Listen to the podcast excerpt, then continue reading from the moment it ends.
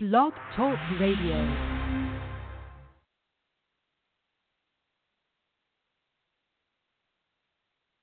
This is Jay Lethal, the undisputed champion of the wrestling world. This is John Sullivan. It's Babs Ayagbusi. Michael Thompson talking. It's the phenomenal AJ Styles. Xavier Rose. Charles Johnson. Psycho Killer, Tommaso Ciampa. This is Matt Blair. Thank you for listening to Sportscast Radio. Sportscast Radio. Welcome to Sportscast Radio.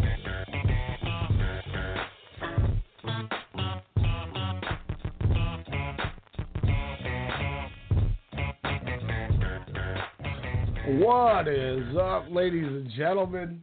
Oh, I see my co-host has arrived. What's going on, Jordan? I'm not always there when you call, but I'm always on time. With that being said, there's been no show prep tonight, so we are just going to have another hodgepodge. I can't That's wait. Right. I feel like as if this summer is not going to be all about it anyway. I mean, I think we could talk a little more LeBron James, maybe a little Kawhi Leonard. Oh, my God. Baseball in here. We could touch some of your World Cup. Shout-outs to my guy Ochoa. Shout-outs to, remember I was saying that goalkeeper from Mexico and what he do? Yeah, man, we go talk that stuff tonight. We're going to have a good show. Hey, all I got to say is when I told you my pick to win the World Cup after what we saw today. Well, my thought is Belgium coming at them 3-0. Romelu Lukaku getting 2 goals. Oh yeah, they're going hard, man. They're going hard. I can't wait. What about that Ronaldo fella? Apparently he's pretty good at the soccers. Yeah. Is that Randall's favorite, the Bobby Lashleys? I like the Bobby Lashleys. Maybe he'll call and be like, I like the Ronaldos too, with the Bobby Lashleys. The Ronaldo is very good. The way he kicks the ball in the nets. It's stupendous. I'm waiting for Randall to call in and say, I like him in that match with the Sammy Callahans. Okay, well, thank you, Ronald. We got a lot of fun tonight. I can't wait, though. Yeah, I mean, I've been clamoring for this, and ironically, Alex needed to switch days with WrestleCast and this, so the fact that we're rocking this right away to start the week is even better, because after that breaking news I sent you guys that I saw last, I think it was Wednesday, all the gears have just been turning, and I cannot wait to it. But before we turn our attention to the Los Angeles Lakers and what could be going down in free agency, we're going to take a commercial break real quick, knock the first one out the park, because we're going to another LA team. It's AFC West time, Jordan. We're talking LA Chargers. Whoa. Get you. Are they from San Diego? No, they're LA. They're trying to not be the Clippers to the Lakers with the Rams there in LA. Okay. I mean, I was going to say right now it's tough because the Rams are definitely running the show right now. So hey, I can't wait to talk. This is gonna be good. We got a good preview. We got Mr. Matthew Pagels coming back. We've had him on before. I can't wait to talk him from Boltbeat. We'll break. Come right back. We're talking Chargers. Don't go away. Sportscast Radio. Most people would consider this illegal. What was mere vision suddenly became a reality. When you put a bunch of entities together and you bundle into one giant conglomerate, baby, you get Strong Style Media. My name is Ryan Cook. I'm the chairman of our company, and I'm here to tell you that each and every week, Sunday through Thursday night, we give you the best in radio. For boxing needs, standing 8-count radio. For pro wrestling, we got WrestleCast. We got your sports knowledge covered with Sportscast. You like movies? The pop cultures are where it's at. And for all your local hip-hop, Soda Sound Radio. Make sure to subscribe, like, comment, rate, share, follow everything you got. iTunes, Stitcher, Google Play, Radio, TuneIn, and more. We are Strong Style. Just respect my conglomerate. Just respect my conglomerate. Just respect my conglomerate. Just respect my conglomerate. You won't see these folks at the post office. They have businesses to run. They have passions to pursue. How do they avoid trips to the post office? Stamps.com. Mail letters, ship packages, all the services of the post office right on your computer. Get a 4-week trial, including postage and a digital scale. Go to Stamps.com today. Hey, Alex Mello here, host of The Pop Culturist on the Strong Sound Media Network, inviting you to join myself alongside Half Pint's Kyle Adams as we discuss all the latest news and reviews in movies, music, and television. Check us out every Wednesday night at 8 p.m. Central Standard Time here on blogtalkradio.com. Also, you can check out The Pop Culturist archives on Blog Talk Radio, search bar, Strong Sound Media, as well as on iTunes, Stitcher, Tune in and Google Play to hear all the eclectic offerings here at Strong Style Media. We are conglomerates. What are we looking at here? Lists all over the safety thing. Third-party background check for drivers. 24/7 trust and safety team. Critical response line. All right, List, who can play at this game? What if we had a safe word? What about boba? No, but if you actually wanted boba, it's got to be more exotic. What's your wife's name?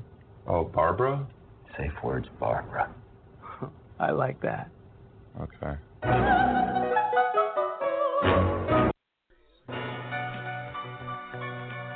Dig this and dig it deep. What if I had the power to gather all of my favorite MCs with the illest comic book characters and they became arch enemies? Inconceivable, unbelievable, yet as wild as it seems, the Emperor and Stan Lee will coach the two opposing teams. Keep it clean, no bats, no gas, guns, or interference. Comic book characters would go head up with raw lyrics. Now I take whoever might be on break from doing tours and have them sign up for the last and for raw secret war. Sure. Sportscast Radio rocking back at you. Matt, you with us? Hey, what's up, brother? Can you hear me? Yeah. How we doing, man? Good talking again. How you been? Good, brother. Same old stuff. How you been, okay?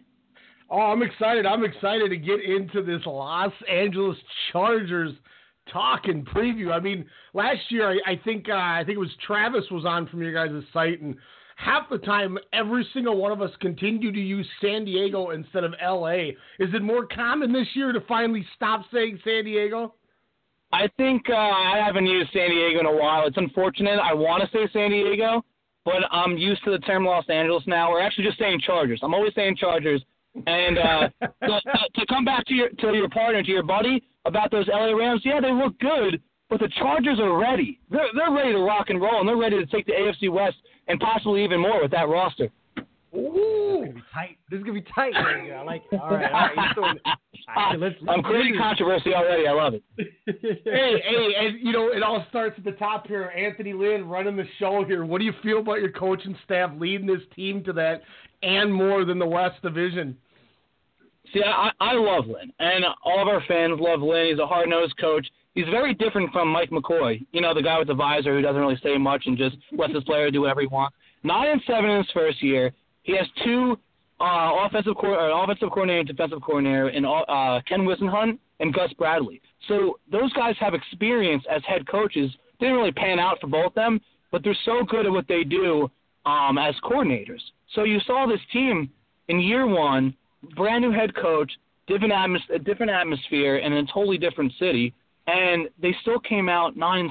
If it wasn't for a missed field goal, or a blocked field goal, if you will, they would have made the playoffs. This team has talent, and with their defense, they have all the pieces in play, a good offense, and if you saw last year, Phil Rivers is still on point. So with this coach, he wants to run the ball. It wasn't as effective last year, and they kind of put the ball in Rivers' hands, and he showed that he's still playing at a high level. They have great pass protection up there. They added a couple pieces up front in Mike Pouncey. They're going to get Forrest Lamp back. And that should help Melvin Gordon run a little bit more because he didn't really have much room to breathe. But this coach, man, it's a good vibe. It's a good atmosphere right now. You know, and I think those are three keys that I want to touch on, and we'll just kind of knock them out right in order. Going right off, obviously, that front five added some pieces. Lamp's back. You guys love Lamp, as they say. How do you feel about this O-line moving into the season?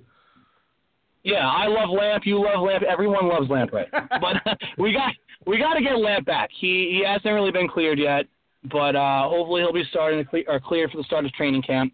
You get Mike Pouncey, who was dealing with a little bit of hip injuries for the Dolphins, but he's better than what we had last year. You know, Spencer Pulley did play in every single game. I think he had the most snaps on the offensive line, but he struggled as a run blocker. He was okay as a pass protector.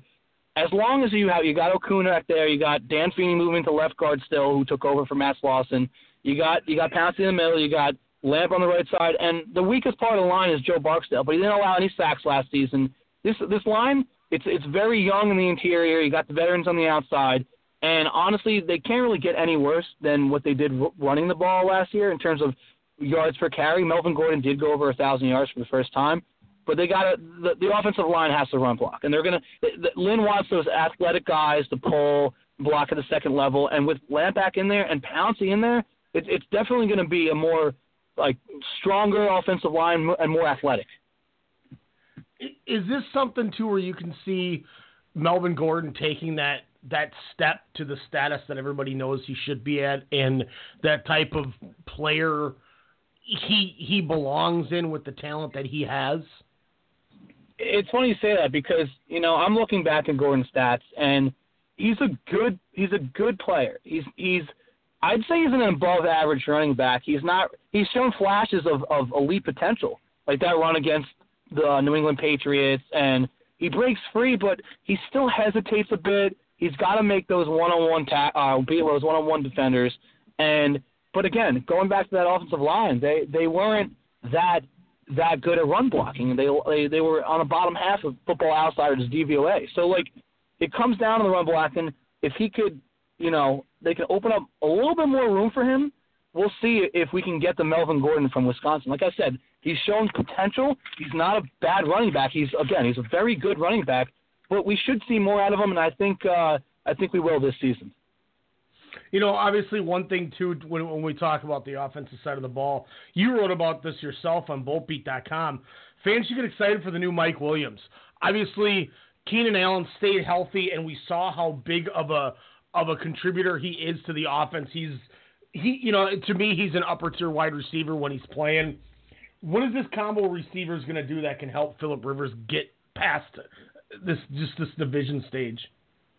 Well, it's awesome that Keenan Allen's back to who he was. I mean, he always had the talent.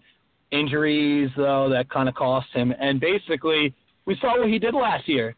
He's a top-5 receiver. His route running is impeccable. It's good to have him back, and he needs to stay healthy because, you know what, that takes pressure off Mike Williams. He already has pressure on him. He's a first-round pick last year, top 10 pick, and basically it was a redshirt year because of the injuries, the back injury that cost him all training camp. And the first, 4 games of the season, or 6 games, he only played in 10 games, and he finished under 100 yards and scored 1 touchdown. But he was behind the playbook. But having Keenan Allen mentor him, you know, that's out there right now, and apparently he's looked good in OTAs and minicamp, and you know that's all we're hearing. But positive news is good news, and that's what I'm gonna take from there. We'll see what he can do in training camp. But I think he's ready to make that next step because what we saw in Clemson, he had the talent over, 1,300 yards, 11 touchdowns, and the guy's a good player. And I just can't wait to see him out there and flowing in this offense to be that Vincent Jackson-like player. You know, he doesn't have the speed maybe or he needs to get a little bit more physical, but he does have that physicality and that catch radius that everyone's talking about. And he could be that big, deep threat guy that can make those catches down the field. And with Hunter Henry out, he could be another. He needs to be a big red zone target. Obviously, Hunter Henry's out. I mean, that's let the cat out of the bag there. A lot of people are speculating something with Antonio Gates could and may happen. What's the tight end situation looking like? Well, right now the loss of Hunter Henry is awful. It really. You know, it's an injury, a big injury to the Chargers, of all teams, which usually happens. So not surprised, but being serious, yeah, it hurts. And he was a mismatch on the field. He was a great blocker. He got an even better pass catcher. They signed Virgil Green from the Broncos to a 3-year deal, but he's primarily going to be used in the running game. Like I said, they want to put more emphasis in the run game, getting Pouncey, Lamp back, which is good. You know, take pressure off Rivers. It's not going to be a predictable offense, but without Henry, I personally said they should get Gates back. He's not like he used to be, but he still showed a little bit of what he can do in the last two games last year, making an impact, scoring a touchdown, you know, being useful on third downs. There's other couple rookies on the team, and again, it's going to be interesting to see. Maybe Telesco will go after a player after cuts and claim off waivers, but they definitely need to do something right now. I think maybe getting Gates and having him switching in and out with Virgil Green right now and one of the undrafted rookies makes sense. Obviously, the catalyst to everything is Philip Rivers. We know how good he is. We know when he has the weapons, what he can do.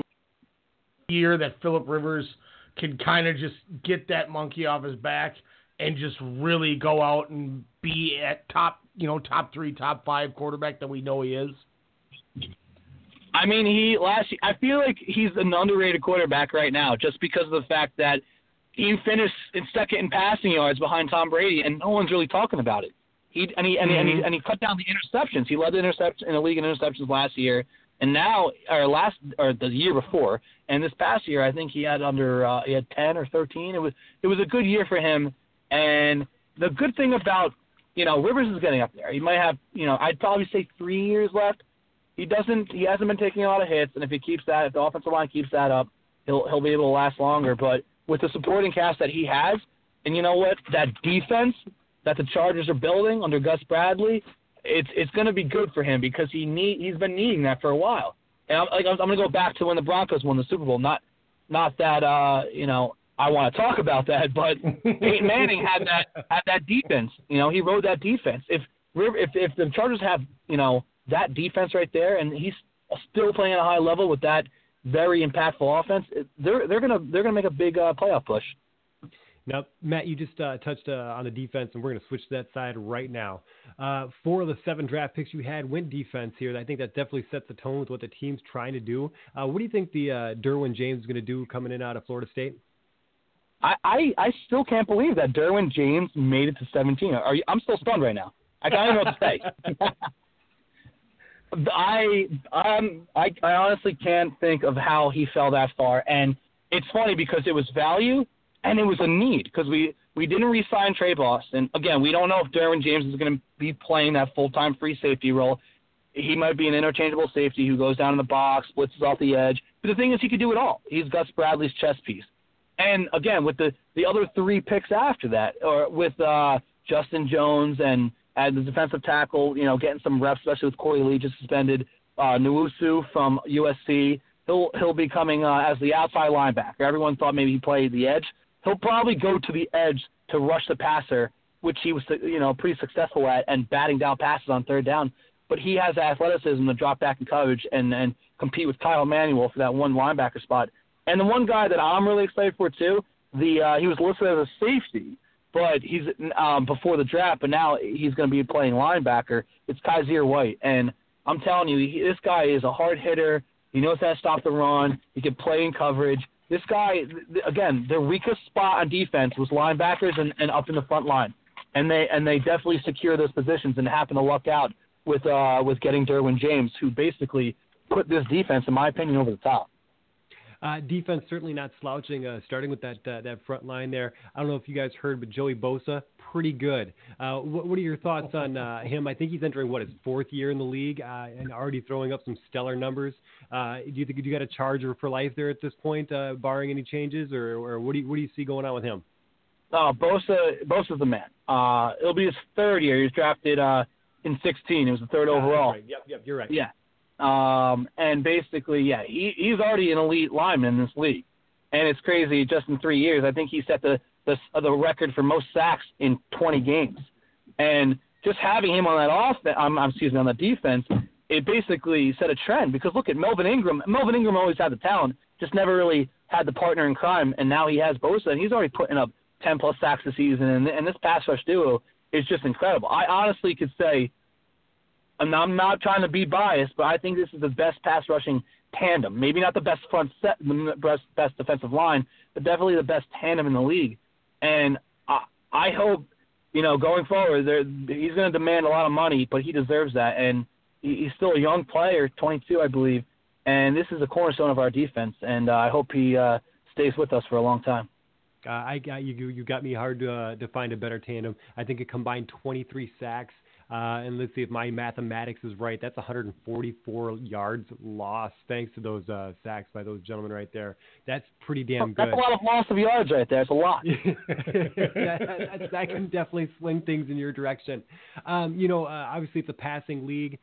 In your division is no different there. A lot of people are going to say that your northern rivals at this point, the now southern rivals, when they go to Vegas there, the Raiders underperform, but I would say we have a big hands in Casey Hayward there. 22 deflections, I think, 4 interceptions. Definitely talk on him and his efforts as far as being that cornerback that can definitely shut people down.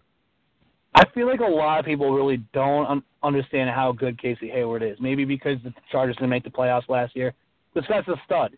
He's arguably the number one cornerback in the league last year. I'm looking at statistics from Pro Football Focus and NFL.com, and he's right. He's there. He's the guy. And it's crazy that we signed him just to be the second guy behind Jason Verrett. Verrett kept getting hurt, and Hayward was pushed to the number one role. And it's probably very painful for Green Bay Packers fans to hear this, but they should have never let this guy go. I loved him. I saw him out there in Green Bay. I was stoked when Telesco stole him for on a 3-year deal. Even they re-signed him. He's here for a couple more years, and it's still a great deal for him and the Chargers. And he really he's a tone setter. And having him on one side, having now Barrett getting back, and don't forget you have Trevor Williams who finished as a top 15 cornerback last year, undrafted at Penn State, and he was a nobody a year ago, and last year. He just came out of nowhere and shined across from Hayward. And you got Desmond King, the rookie, another great player. This secondary right now is stacked.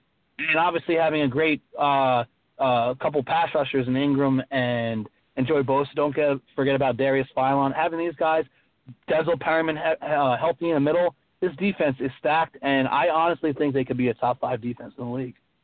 They were, middle of the pack in regards to overall defense when it comes to yardage, but I think they're top 3 with the average points per game given up with only 17. That put them behind Minnesota and Jacksonville. I think you're in good company as far as you said with that defense. Vikings. Yeah, they're pretty good. That's all right, Ryan. My hometown Tourette's went off there. I was going to say the Midwest Tourette's right there.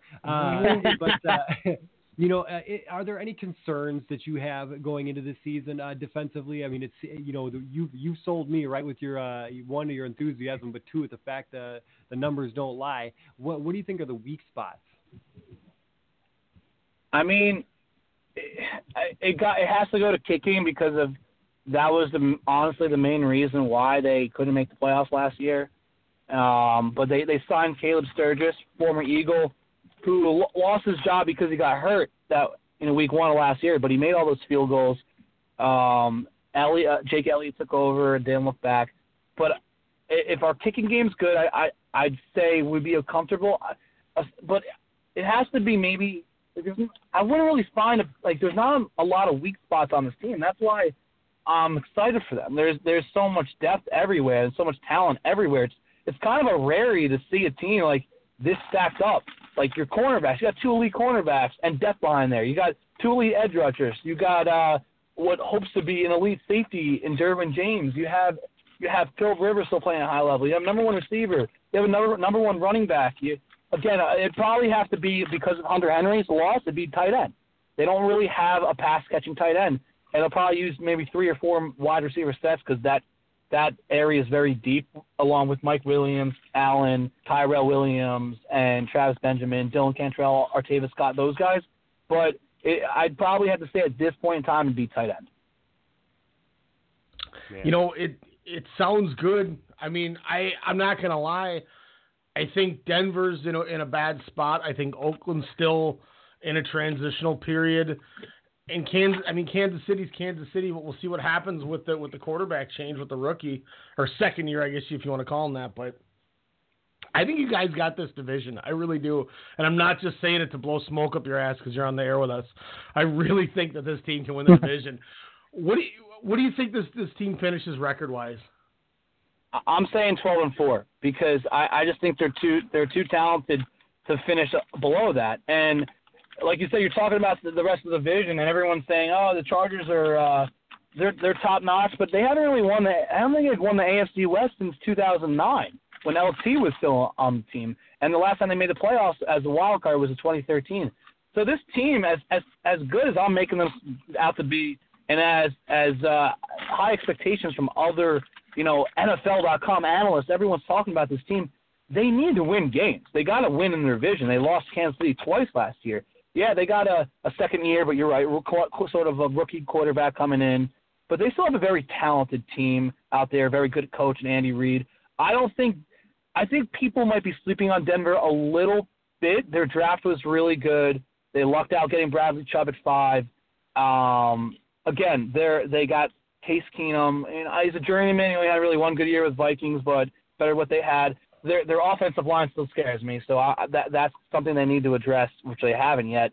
And going back to Oakland, they do have talent, too, with Derek Carr to see if he can come back from injury. They got Khalil Mack on the other side. They made a couple draft picks to try to shore up their defense, but, we don't really know. There's more potential with them.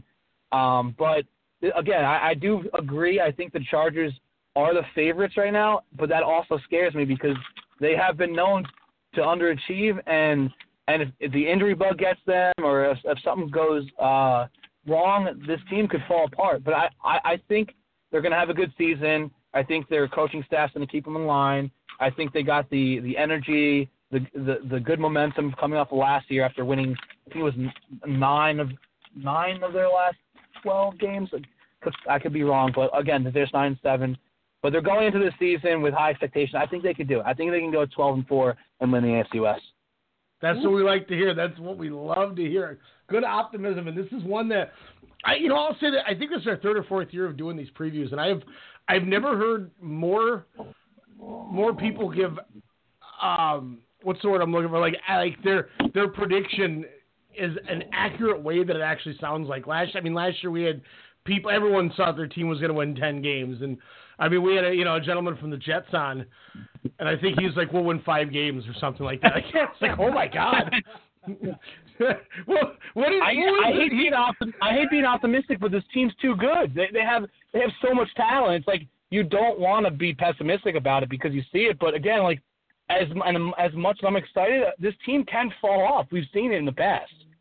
And to be fair, if you guys sweep your division, even if you go 500 the rest of the way, that's 11-5. It's not far fetched. I truly believe with Kansas City being the biggest threat. People don't seem to realize losing Marcus Peters, I think, is a much bigger deal than they're playing off. That's like a huge piece. I know he was a huge piece. I agree with you there. I can't, but they won, right? They're defending champs, and it's hard to just write that off. You know what I mean? But I can see this Chargers team kind of be like the Jacksonville Jaguars, where they kind of like no one really believes in them, but they do because their team had talent on the roster, and all of a sudden they come out there and they make they win. Did they win a division last year? Yeah, Jacksonville. Yeah, I could see that. I could see that happen to the Chargers. Where they kind of like.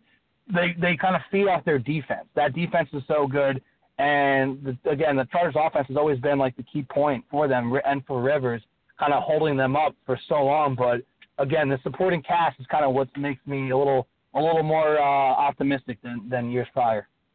Yeah, I'm excited. We'll have to chat during the season here and keep that optimism going. Before we let you go ahead and plug everything you got, the website, the Twitters, the whole 9 yards for our listeners. Yeah, you could check out our stuff on Boltbeat.com. And you can follow our Twitter account, BB_Chargers.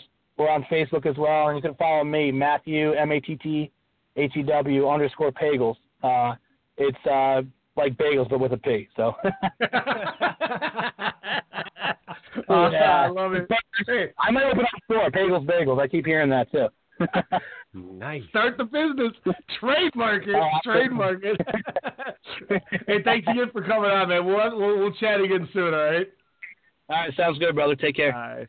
Thanks, guys. Hey, Matthew Pagels coming on. What's tight. That? That is tight. I do hope week 7, though, they lose because they got my boys in England at Wembley Stadium, Titans, Chargers, 8 a.m. in the morning. Let's get some mimosas. Get it.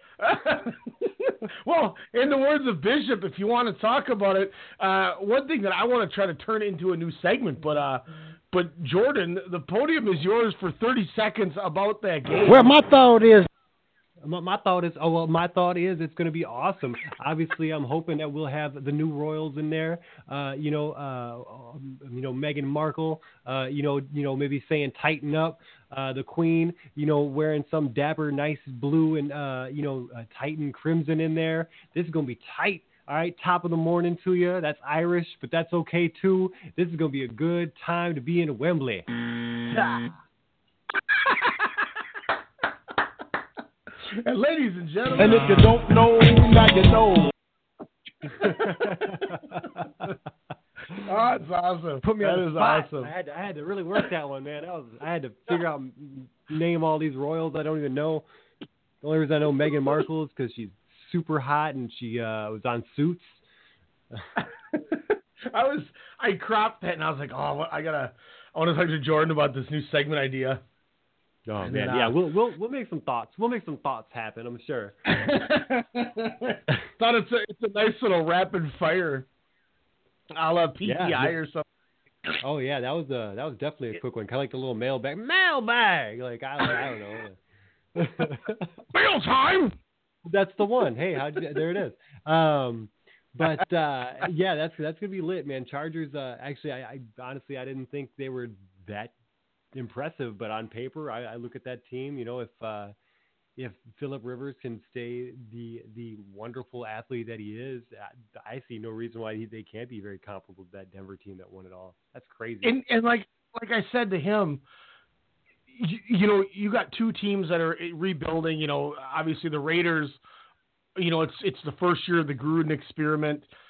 Patrick Mahomes is the quarterback now in KC. Marcus Peters is gone. They could legitimately go 6-0. And split the table and go 5-5 the rest of the way and still win 11 games. They could go 4, still win 10 games. Oh yeah, I'm looking at their schedule. I think the tough games are going to be like, even though Seattle's definitely starting to hit that rebuild, it's still tough to play there. The Rams is going to be a tough one. That first game against the Chiefs, that might be a question, but otherwise, then it's just it's the Steelers. It's otherwise, nothing else really impresses me. Do they play the AFC North? They play. Who do they play? Yeah, they play the AFC South.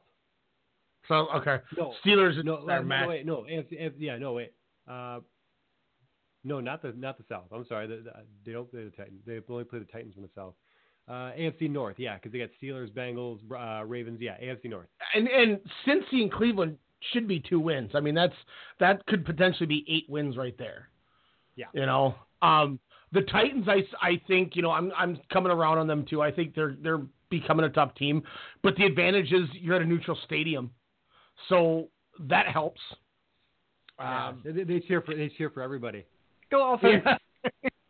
Yeah, they're up there just they're swinging Sweet Caroline, not caring about what's going on. They're happy. Shout out, by the way, we'll talk about this on WrestleCast, but during the Roman Reigns Jinder Mahal match, I heard CM Punk chants, Delete chants, The Elite for Kenny Omega and the Young Bucks, Y2J, end this match, boring, we love beach ball. You can't wrestle. There was a wave that broke out, and then at one point, the fans started interlocking arms like they're at Wembley Stadium for an Anthony Joshua fight, and they all broke out into Sweet Caroline. Oh, man. And the only thing that would have been made that better is if they would have did the Ricky Hatton thing. Walking in a rat in Wonderland. I'm just like, this crowd... Chicago was singing Sweet Caroline over this match. That's a sign.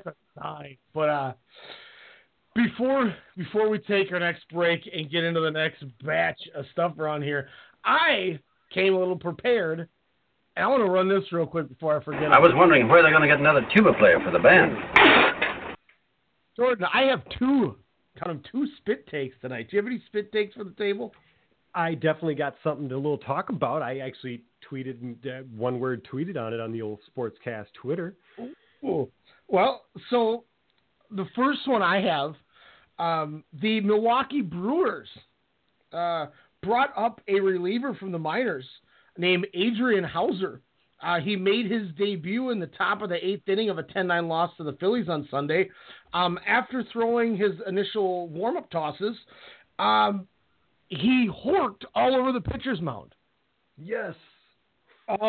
Manager Craig Counsell, who we all know, journeyman, he played on every expansion team known to mankind when they all came in. He came out with a water bottle and Hauser he said, "I'm fine. I'm not sick. It's just nerves, I guess." He threw a few more warm tosses, remained in the game. Everything was fine. He let up a double to Phillies catcher Jorge Alfaro to open the inning. Then got pinch hitter Jismuel Valentin to ground out, and then he vomited a second time all over the mound again. The ground crew had to come back and clean it up. Counsell came out one more time. The umpire did not count it as a mound visit against them, so they weren't penalized. He said, "Go take care of your pitcher," so kudos to the umpire. After that, he ended up letting up a run, but then he got through the inning and did not come back out for the ninth, I believe. Oh, man. Yikes. That's that's a little. Oh man, why do you have to play the super spit after that one? Ugh. Oh my God, you're right. I just played that. I just got smoked. Man, how do you want to dig your cleats into that mound after that inning?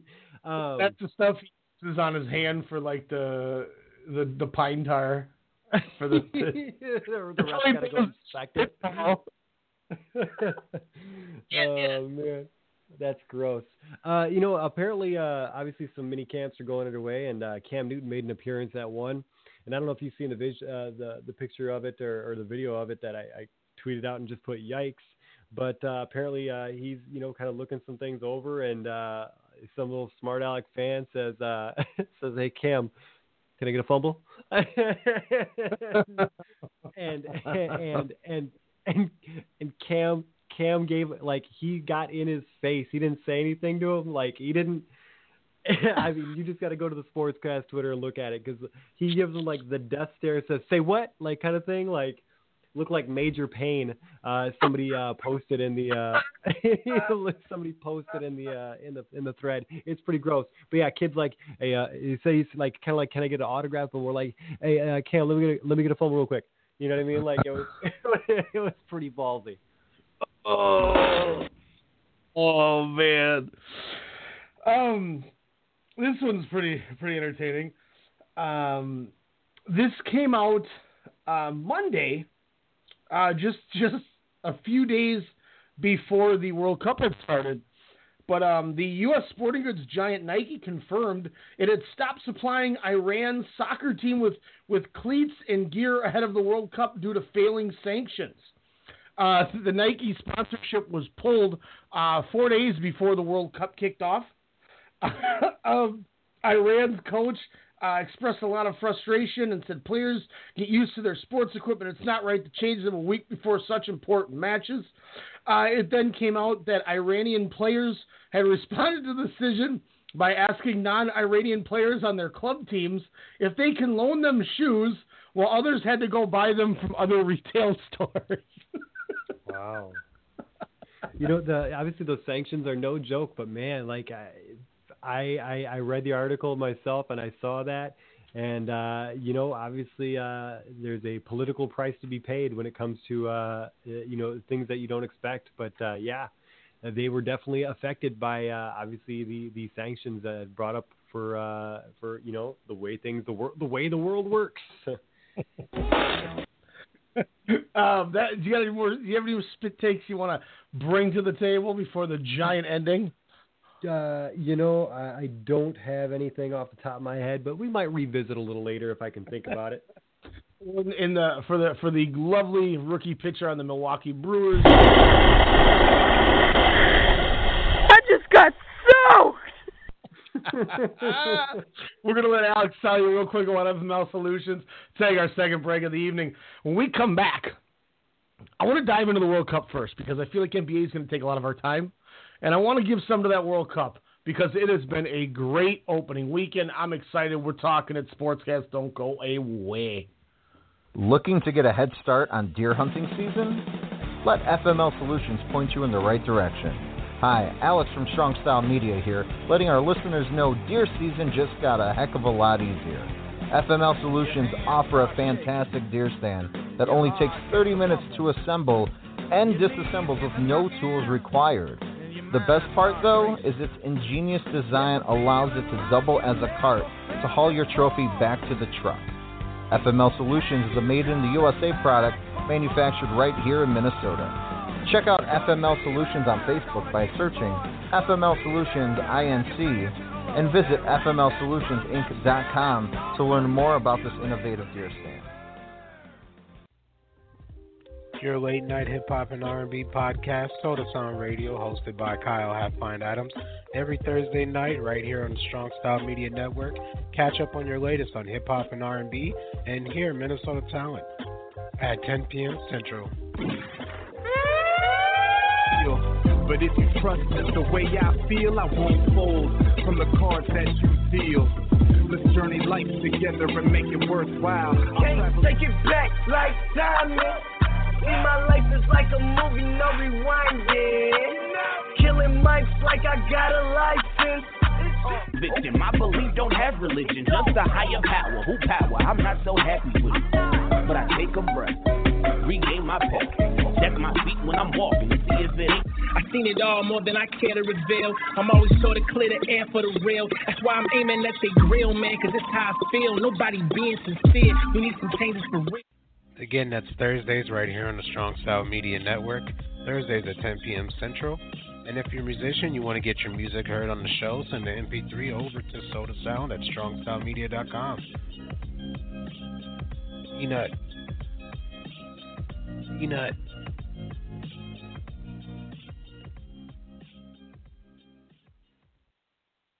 This right here is Alpha Brain. I just drank some of this in a shake. I got to tell you right now, I couldn't be more clear. You're clarity. 50, so I use it. I don't do anything without it. I'm addicted to it. I know, but I'm 48, but I feel like I'm 26.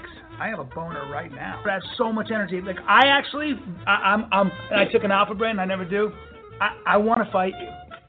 I want to fight you. I want to go chin down, and I want to bang, bang. Oh.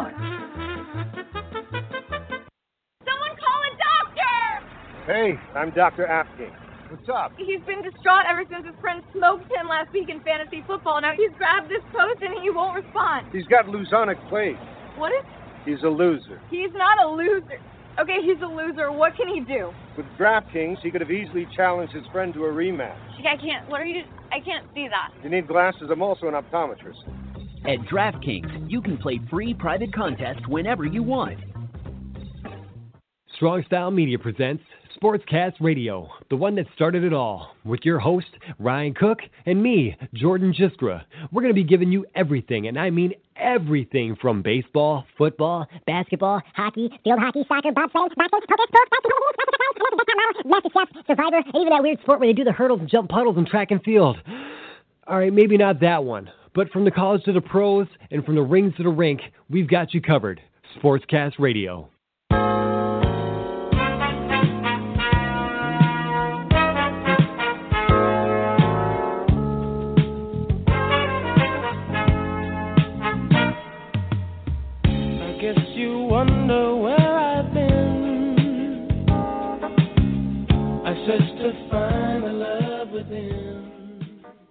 Hey, little Bobby Caldwell for that ass. Let you know. Got a thing for you and I can't let you go. Yeah, that's tight. That's tight. I figured with the random tunes I usually hear from you, I had to go a little out of the box. Bro, I love it, man. The first one threw me for a loop. I couldn't quite place it, but the Bobby Caldwell, man. The first one was, why can't I remember his name? It's Secret Wars is the song. I don't know why I can't remember his name now. I'll Google it. I'll use the Google real quick on it. Why can't I think of his name? Secret Wars. Yep.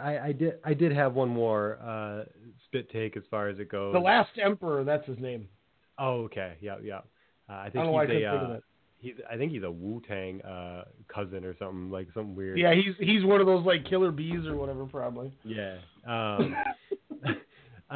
Hey, keep track. You got just over 60 hours and some change, and if you got $8,000 to spend, you can own a piece of NBA Finals history. Do you want to know what that piece is? What is it? It is a game-worn jersey by one J.R. Smith from Game 1. So,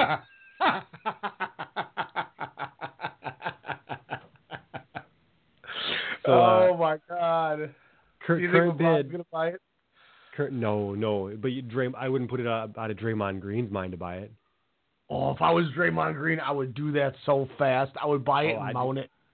Oh, I'd be watching this. I would wear it every game against LeBron, every game against J.R. Smith. Like you'd see me in the locker room rocking a Cleveland jersey. It'd be gross. Over under on the current bid. Keep in mind, increments are increment. There's been 78 bids. There's a minimum increment of $20, and there is 2 days and 22 hours left before it is sold. Can you guess the current bid? The starting bid was $6,000. No, let's see. Let me see the starting bid. Starting bid was $250. Okay, is it at 6,000 or did you give me the answer? I'm going to tell you right now. It's more than 6,000. So I want to. If you can guess it, there's been a total of 78 bids, and yes, 8,500. Wow, you are close. You are within $500, actually. Wow. You'd be doing pretty good on the Price is Right if this was the case. It's at $8,020 right now. Yeah. I was thinking 8,000. Ooh, these Mitchell & Ness authentic prices are really going up. Does it say if it ruins your IQ wearing it? No, it does. It does. It may or may not smell like. Let's see. He's about that hen dog, if I recall. It may or not. Do you remember back in the day on the champion NBA jerseys that had that little on the bottom right side where your hip is? You could like slide your hand into the tag where it said like 52 or 48. Yeah. Is there one of those where you can put the bottle of Henny in as a holder? There is. Unfortunately, I think Nike actually sews them all the way through. Oh, bastards. Yeah. Shout out once again to Matthew Pagels. Threw the hashtag out there. Get it trending, guys. Pagels Bagels. Let's make it happen. Oh, man. Where's this thing at? I'm going to get mine. I'm excited for that. World Cup kicked off Thursday, June 14th. And Saudi Arabia, welcome to Russia. They got slapped. 5-0. They scored 2 goals after the 90th minute, one in the 91st and one in the 94th. I don't know if sustainability is going to be a full thing for Russia, but were you expecting that kind of a start at all? Holy crap. There's obviously something to be said about being the host country in the World Cup, and Russia definitely put it on them. That was. I mean, obviously, I don't know if they're getting through Uruguay, Egypt, maybe even with Salah could be tough. But boy, oh boy, Saudi Arabia officially had the worst showing of this entire tournament. I will say though, only second. The only other team that got beat by more than 2 goals. There was a 3-goal game today, Jordan. And boy, was it beautiful as we saw Belgium defeat Panama. Dries Mertens, 2 minutes into the second half. After Belgium was very, very slow and stagnant the first half, they were not attacking at all. But Mertens scores 2 minutes in, and then 6 minutes apart, Romelu Lukaku comes out and buries 2. They get the 3-0 game. Thibaut Courtois looked great in net. Sticking to my guns, man. I think Belgium's taking the cake. They definitely got a good shot. I still agree with you. Group G also had a great match between England and Tunisia, and a particular player scored late to win that match for him.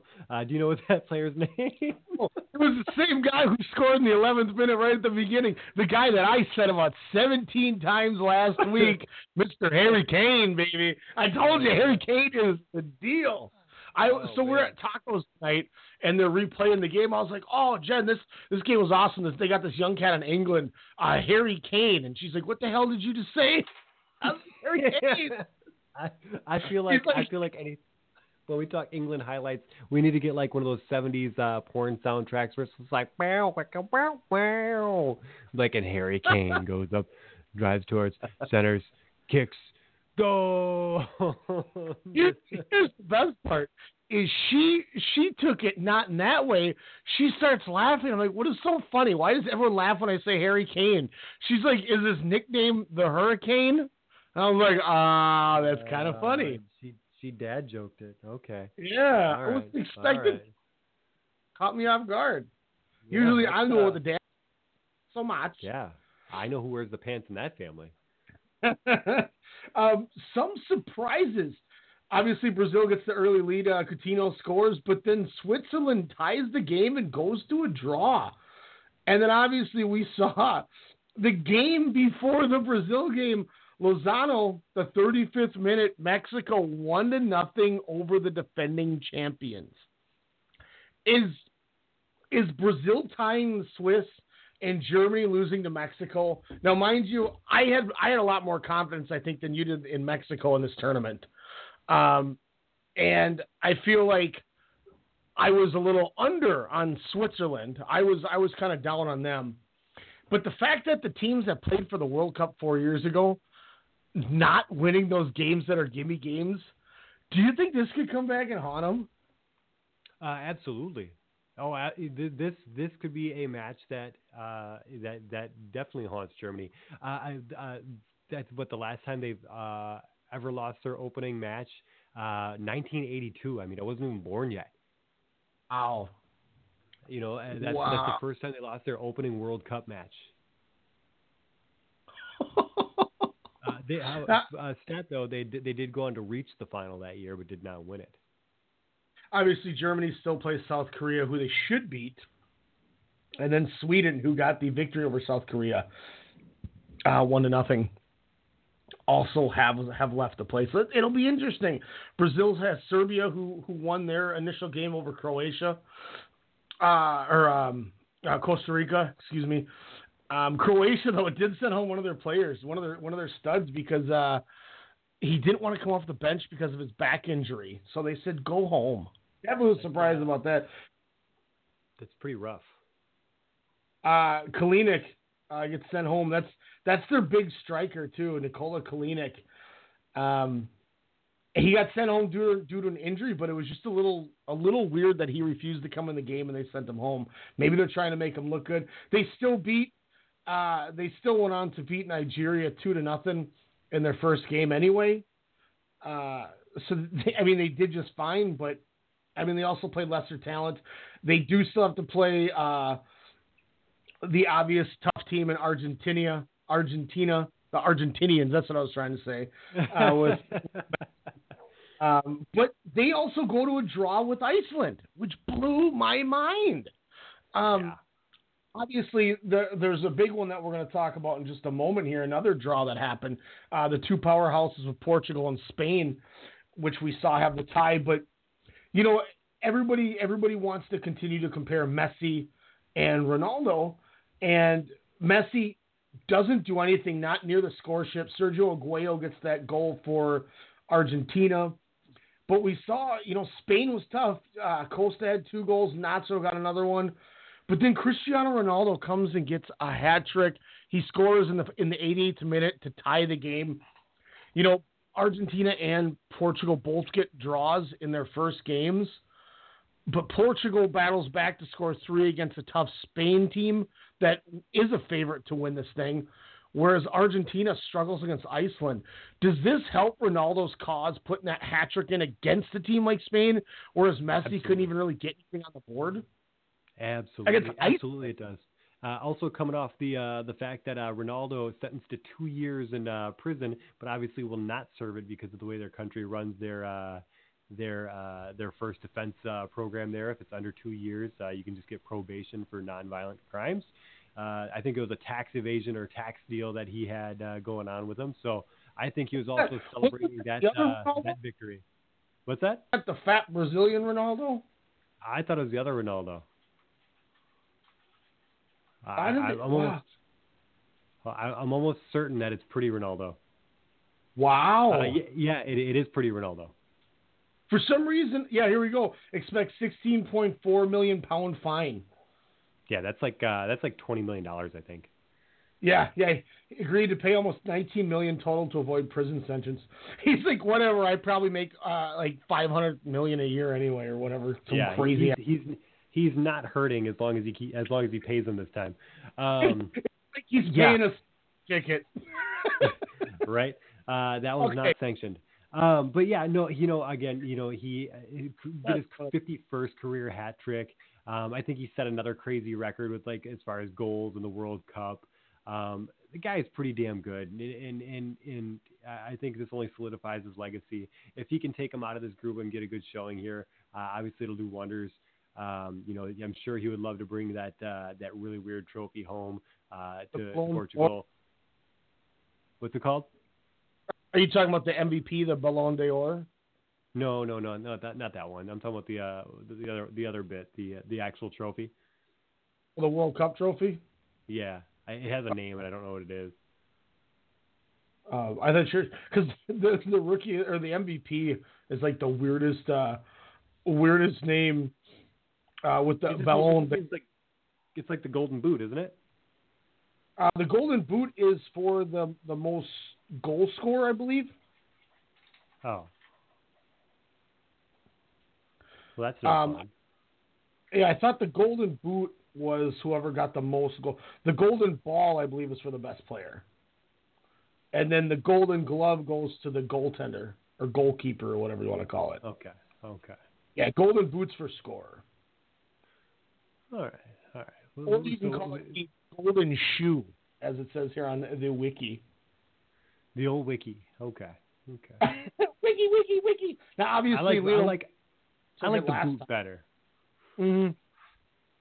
What did you call it? The baloney to what? The Ballon d'Or. The baloney. Ballon d'Or. All right. So he's got a Ballon d'Or already because he got it in 2016. He doesn't have a golden ball. But Lionel Messi took it in 2014. Thomas Müller got first runner up, and Arjen Robben got second runner up. 2010 it was Forlan, Sneijder, and David Villa. And then in 2006 in Germany it was Zinedine Zidane, Cannavaro, and then Andrea Pirlo.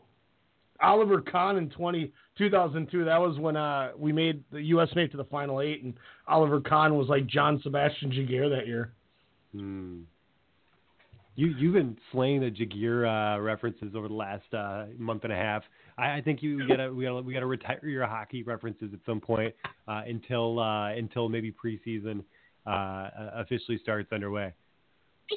It's hard not to because it's still the most remarkable playoff.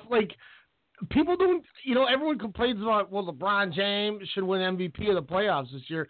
I don't think if they put into context what Jaguar did that 03-04 season or whatever it was, or 07-08 or whatever year, I can't remember what year it was, but it was incredible. I mean, when the dude let up one goal in an entire series in the conference finals. That just doesn't happen. I mean, it was incredible. And then Scott Stevens annihilated Paul Kariya in the playoffs, and that became a rotating meme everywhere of death. You get a golden ball for the best player is what it is. Yep. That's Griezmann scores for France, as we kind of expected. France won their game against Australia 2-1. Modric got one on a penalty for Croatia in that game we talked about earlier. Denmark got a victory over Peru. It's been an interesting World Cup going. I've enjoyed it. I've gotten to see some of it, and what I've watched I've really liked. Obviously tomorrow, Colombia, Japan, Poland and Senegal, and then Russia taking on Egypt in the those will be those teams' second game. Or they're the first teams to play their second game, so that should be interesting. Wednesday we get Uruguay and Saudi Arabia, Iran and Spain, and then we get Portugal after that Ronaldo game against Morocco, which should be fun to see what happens. I feel like this is where Portugal and Spain run the table. I don't see Iran or Morocco doing any damage to the two of them. They both get those wins. They'll both be tied out at 7. Obviously, the rest of the teams are at the mercy of just their first game they played, and it won't matter otherwise. But yeah, it's been a fun little World Cup to start. Yeah, no, not bad at all. Nothing too crazy. I mean, you know, the Mexico game being probably the ultimate surprise as far as it goes. Not as many absurd upsets just yet. We still obviously Group H I think goes tomorrow morning here, and then it'll be a fun go. Yeah, before the Russia Egypt game at 1:00, we'll be a third of the way done already with the table round. So I mean it's moving, guys. I mean we're already 6 days in, and it's exciting. I love it. I'm a big fan of the World Cup. I can't wait to keep watching it. I still think Belgium looks very good. They took that whole first half off and just kind of felt out Panama. This is their first trip to the World Cup, and they had a couple chances early with De Bruyne centering a couple to Lukaku that didn't get in. But that second half they showed their superiority. I mean that kick from Mertes was, I mean, halfway outside of the box to the out of bounds. I mean, it was so far, and he watches this ball just kind of fall at him, and literally you can watch his eyes from this hard camera you play as he just stares this thing down as he punts it just like a line drive, and he couldn't have put it under the bar any prettier. I mean, they clearly had no chance. And once that happened and they saw what they could do against him, then Lukaku just started to expose him. Like I said, 69th minute, 75th minute, got 2 6 goals, 6 minutes apart. And then they kind of just coasted as they went home in the final 15. But Belgium looks very, very tough. But it'll be interesting to see if the home country Russians can capitalize off of game one. Does any of these games change any of your thoughts about who's going to be playing for the championship? If Mexico can run off this momentum off of the obviously the big win, I think Mexico could be a player. They do have a good team. They hold back, play defense like nobody's business, and their counter is so strong. And if Ochoa can be in net like he was there, he's going to be again somebody worth cheering for. And obviously a country with a lot of spotlight on them for many good reasons as far as the soccer goes, but obviously some of the social aspects. It'd be a good win for the people of Mexico. You know, the one thing too that I find interesting is if Mexico can run out these games and finish ahead of Germany now, instead of getting one of the second place teams in those divisions, in those groups, now they got to play a number one team. So now you're playing a group winner.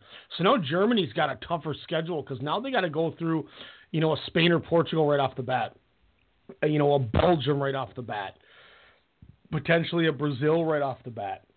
You know, they're not going to get a nice round of 16 easy win to get to the Elite Eight again. Yeah, no, absolutely. You're right. One thing I did want to talk about and just kind of feel your thoughts on this. Do you think Landon Donovan deserves this backlash he's getting from what he said? I've seen rumblings of it. Can you give me a synopsis?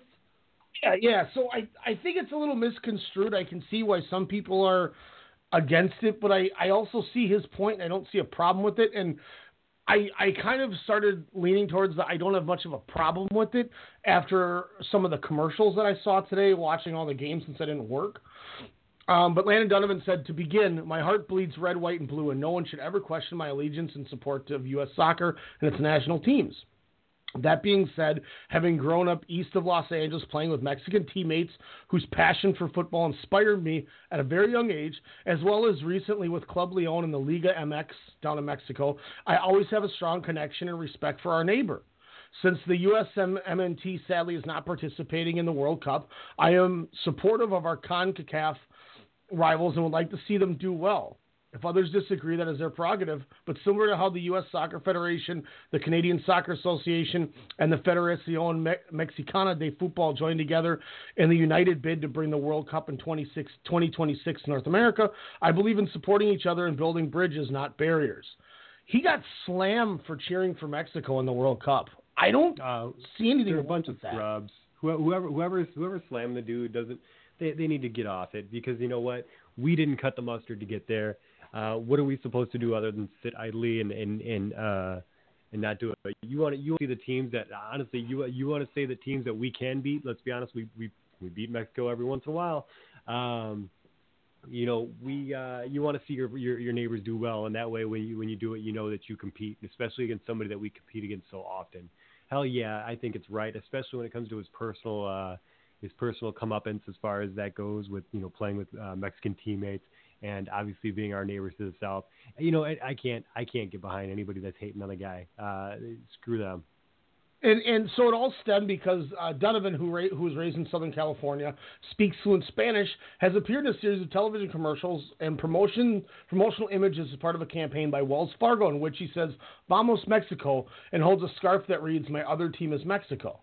Several former U.S. players, including Carlos Bocanegra, Kobe Jones, and current ESPN analysts Hercules Gomez and Taylor Twellman, were among those who criticized Donovan's support for Mexico and urged fans not to support the U.S. team's primary rival. Nah, screw that. Yeah, that's different. Here's the thing: is national teams. That's cute and all, but you know what? Our players play there. Their players play here. That's why it's such a global sport. And again, our team didn't make it, so what are we supposed to cheer for? Yeah, and I totally agree with that aspect of support your neighbors. Obviously, not trying to talk more hockey here, but if the U.S. gets knocked out in the Olympics, I'm going to cheer for Canada. I want to see them win. They're our neighbors of the North, and they're a great hockey team, and they respect the hell out of the game. I want to support that. What's wrong? Does that make me a bad American? No, it's sports. Yeah. And it blows my mind when there's commercials today during the Belgium game, and I loved it. I can't remember what it was for. I think it was for Lyft or something, but it was two Belgian gentlemen, and they had Belgium uniforms on, and they're like, "We know U.S. isn't in the league, so why don't you cheer for Belgium?" And they have their accent, and he's like, "We have crazy techno music, and we like to, and they're like trying to give you a reason to cheer for their team since you don't have a team in the tournament. It was like a car commercial or something. And I'm like, that's funny. They should do that because... Yeah. You need, we're going to have no interest. That's why I said to you last week, pick a team that you're going to root for since we don't have our home country. Who's going to invest you to get you to watch it? I dove into Belgium. I watched the whole Belgium game today. I'm jacked for the World Cup, and it made me watch the England game too when I had other things I had to do. I skipped that to watch that.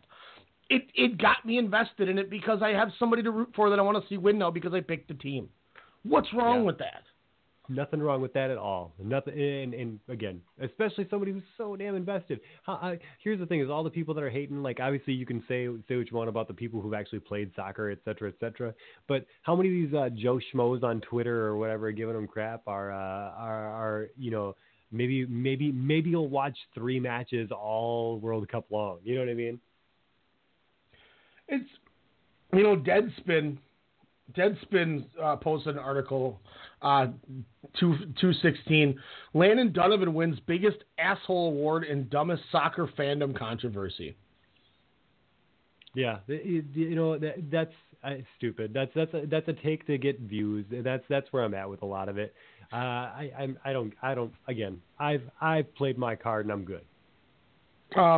The last thing I'll say is Donovan took down this tweet, but it was a picture of him with a scarf, a towel, like they wave it, says, "My other team is Mexico." He said, the tournament is here. U.S. fans, our team may not be in Russia, but our neighbors to the south are. So join me and their proud sponsor at Wells Fargo to cheer them on, cheer on our other team, Mexico. Vamos, Mexico. Deadspin said, the ad sucks. All the ads that try to disguise the fact that they are ads suck. However, the underlying settlement is fine. Root for Mexico if you want. If you don't want to, that's fine too. Nobody should really give a bleep either way. And then it says, yet some decided to give a bleep. And that's when Bocanegra tweeted, really? ? Taylor Twellman, I'd rather cut off my toe than root for Mexico, and I'm on the outside on this one, but how could I root for my own rival? Imagine any I can't tell what that is. It might be Costa Rica flag players rooting for Argentina today. I can't imagine how American Outlaws would feel if I rooted for Mexico, but then again, I'm old school. Kyle Martino said, can't tell you how disappointing it is to have made personal and financial sacrifices to try and hold our federation accountable, only to see former U.S. players profit off the result of four governments by asking U.S. fans to support our rivals in a tournament we failed to reach. And Colby Jones posted a picture on Instagram from a player from Mexico. Looks like they collided midair, and it looks like he's punching Colby Jones in the stomach, and that's all he posted. That's actually kind of funny.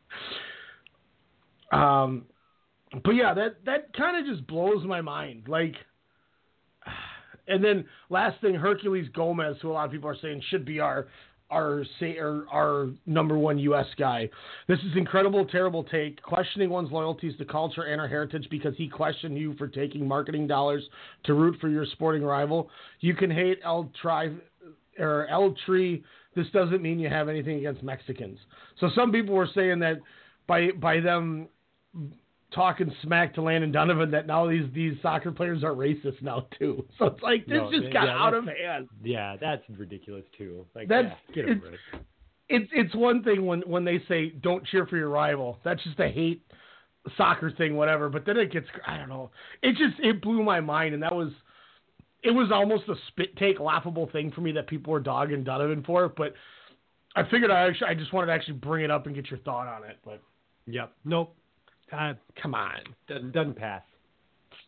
Come on, it's not like he's a LeBron James fan jumping all over the U.S. cheering for different teams every season.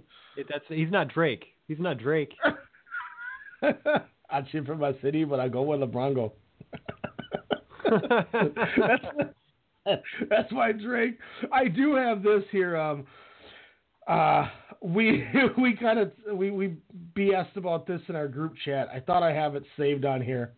Maybe I don't. Dang it. I might not actually have it. But something that I thought was hilarious that I wanted to just bring up here before we take our last break. Let me pull this picture up. I'm buying time here. I apologize. Those are nice shoes you have there. Where did that go? Here it is. The Los Angeles Lakers 2018-2019 season bandwagon form. This is tremendous. So for everybody at home that's ready to jump on the Lakers bandwagon, here you go. The application has name and then age/potential nephew. Reason for departure of your current team, Jordan. This could be for you, Clipper fan. Just kidding. A, potential super team to stop Warriors. B, hashtag LA Bron. They jacked that. I've been saying LeBrongeles for a while. C, big baller Brandon Lonzo. D, I want to hop onto the bandwagon early before the Lakers become a super team. And E, my favorite player is leaving my favorite team. Okay. Those are your reasons. Your previous team you transferred from: A, Cleveland Cavaliers, B, Oklahoma City Thunder, C, San Antonio Spurs, or D, which I think might be alluding to your Drake reference, the Toronto Raptors.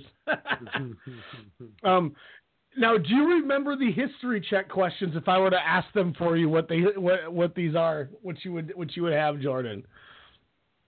I feel like one was like who's the best Laker player of all time. Well, let's play the game then. Jordan. Let's do it. Who is the Lakers' GOAT? A, Kobe Bryant, B, Magic Johnson, or C, both? see both. Hell yeah, baby. Let's go. Now, mind you, these are the most biased answers, people, so bear with us. Which team only won one championship in the last 30 years? A, Celtics or B, Celtics? Oh, I think that is A, Celtics. Yeah, ding, correct answer. Who is the GOAT, the tank commander? And this was already highlighted, which is hilarious. A, Byron Scott. B, Mike D'Antoni. C, answer A.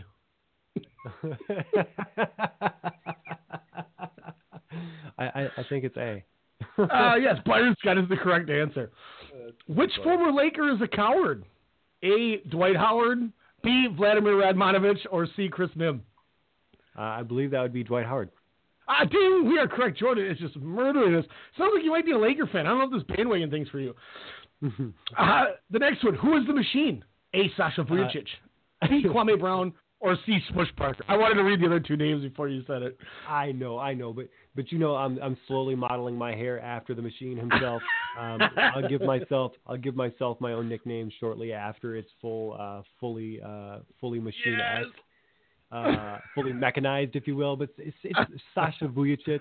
And if you ever want to get like really good like Vujacic, referencing in there, I think online there's a great Stan Van Gundy like murdering the name Vujacic like 17 times in a row. It's pretty epic. We also had a fun game on the Kobe retirement show where I gave names or just one words and people could guess the names. And Jordan was the one who got machine right when I said machine. So that was awesome. Yeah. And last one, who is Laker Nation's arch nemesis? A, Jim Buss. B, Chris Rock. Or C, Jack Nicholson. Well, it's not Jack, obviously. You could say Chris Rock. But it's not. It's obviously Jim Buss because he doesn't know how to run a damn organization. Yeah, I would have also accepted a D, Mitch Kupchak, for signing as a last-ditch effort to save his job. But by the way, not to rant, but don't dog Mitch.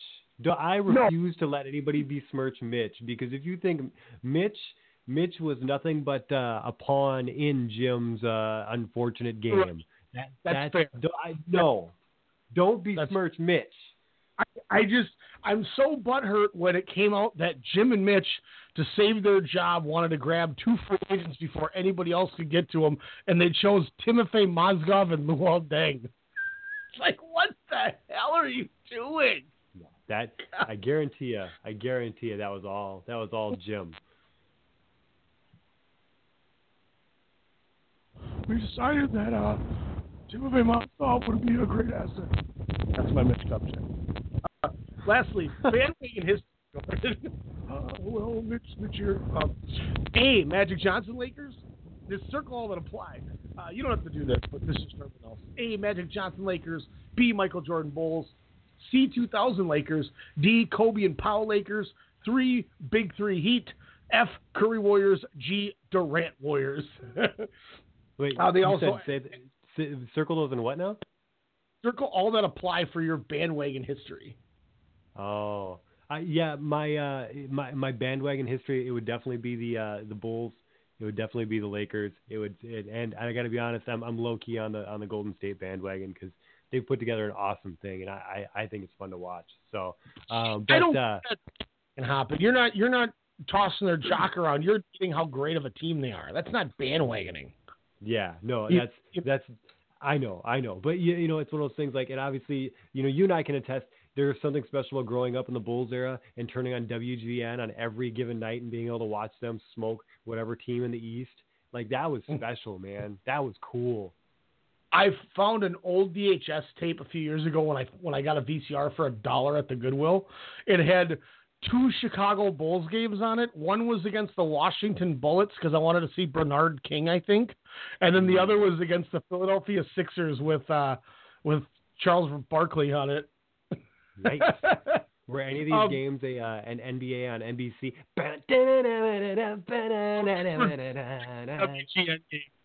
Oh, dang. I will say my bandwagon history only would be one circle. I don't have one circle on there, Jordan. Magic Johnson Lakers. I never cheered for Jordan. I cheered against Jordan. I thought he was amazing. But my favorite player otherwise growing up that wasn't a Laker was Mark Price. And he would beat Mark Price every year in the playoffs. And I hated Jordan. That was at Georgia Tech. Ugh. Oh, that's right. You do love them, the Buzz. Yellow Jackets. The Yeller Jackets. Man, with the Ramblin' Wreck. I thought, man, they got Price, Elo, Doherty, Nance, Kerr, Hot Rod. They're going to win this year.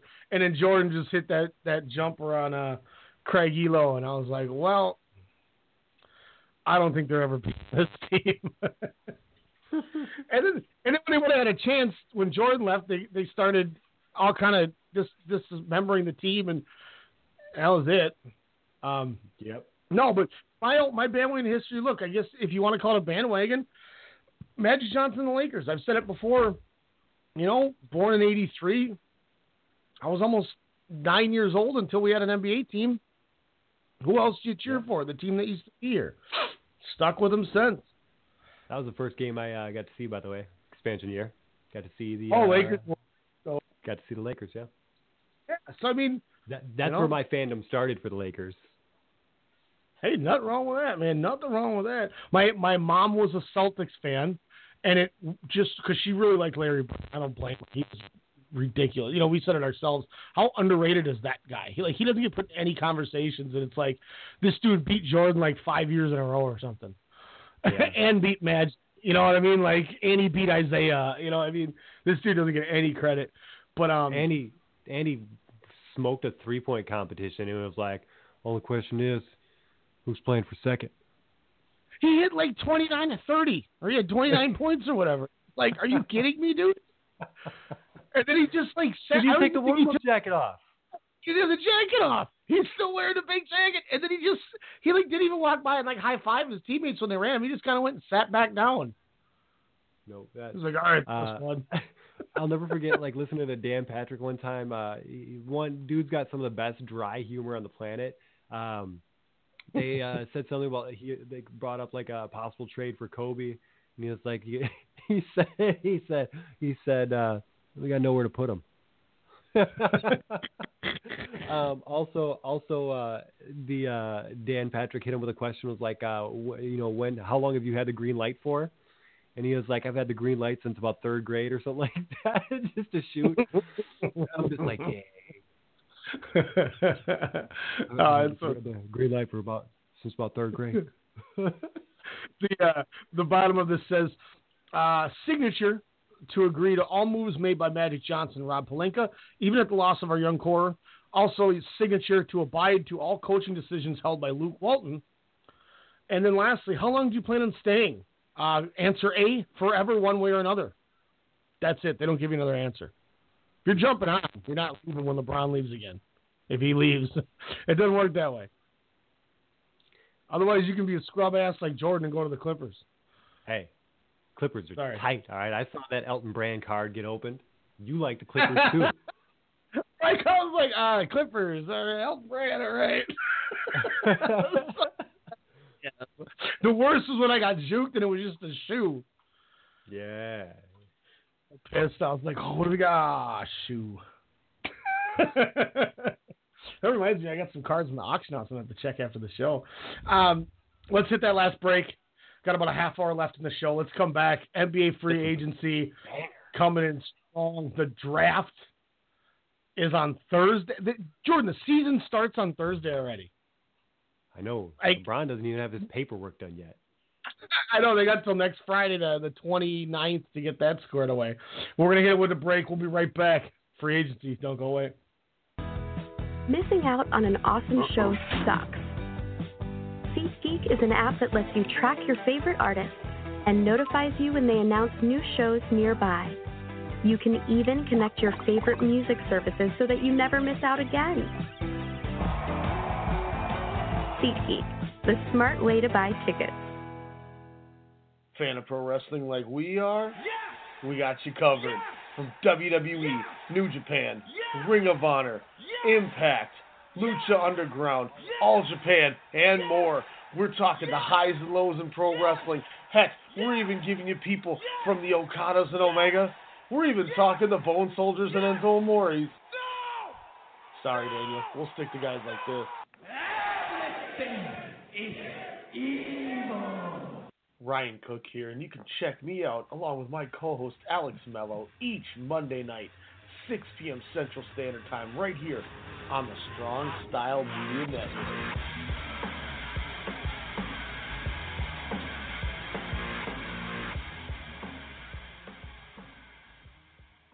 Okay, I'm going to get that jersey for Steven. Oh, that Michigan sweatshirt is perfect for Susie. Ryan is going to love this hat.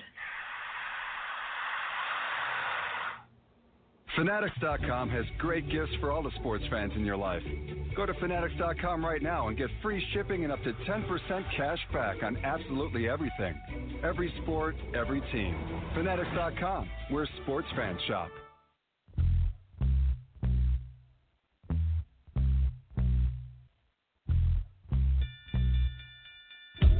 Calling all fight fans worldwide. My name is Elijah McNeil, and I'm one half of the best boxing podcast on the net, the one and only Standing 8 Count Radio. Do you like hard-hitting commentary, analysis, and banter? Tune in on Sundays at 10 p.m. with my co-host, Ryan the Technical Legend Cook, and I. Break it down. That's the Standing 8 Count Radio, 10 p.m. Sundays, Strong Style Media.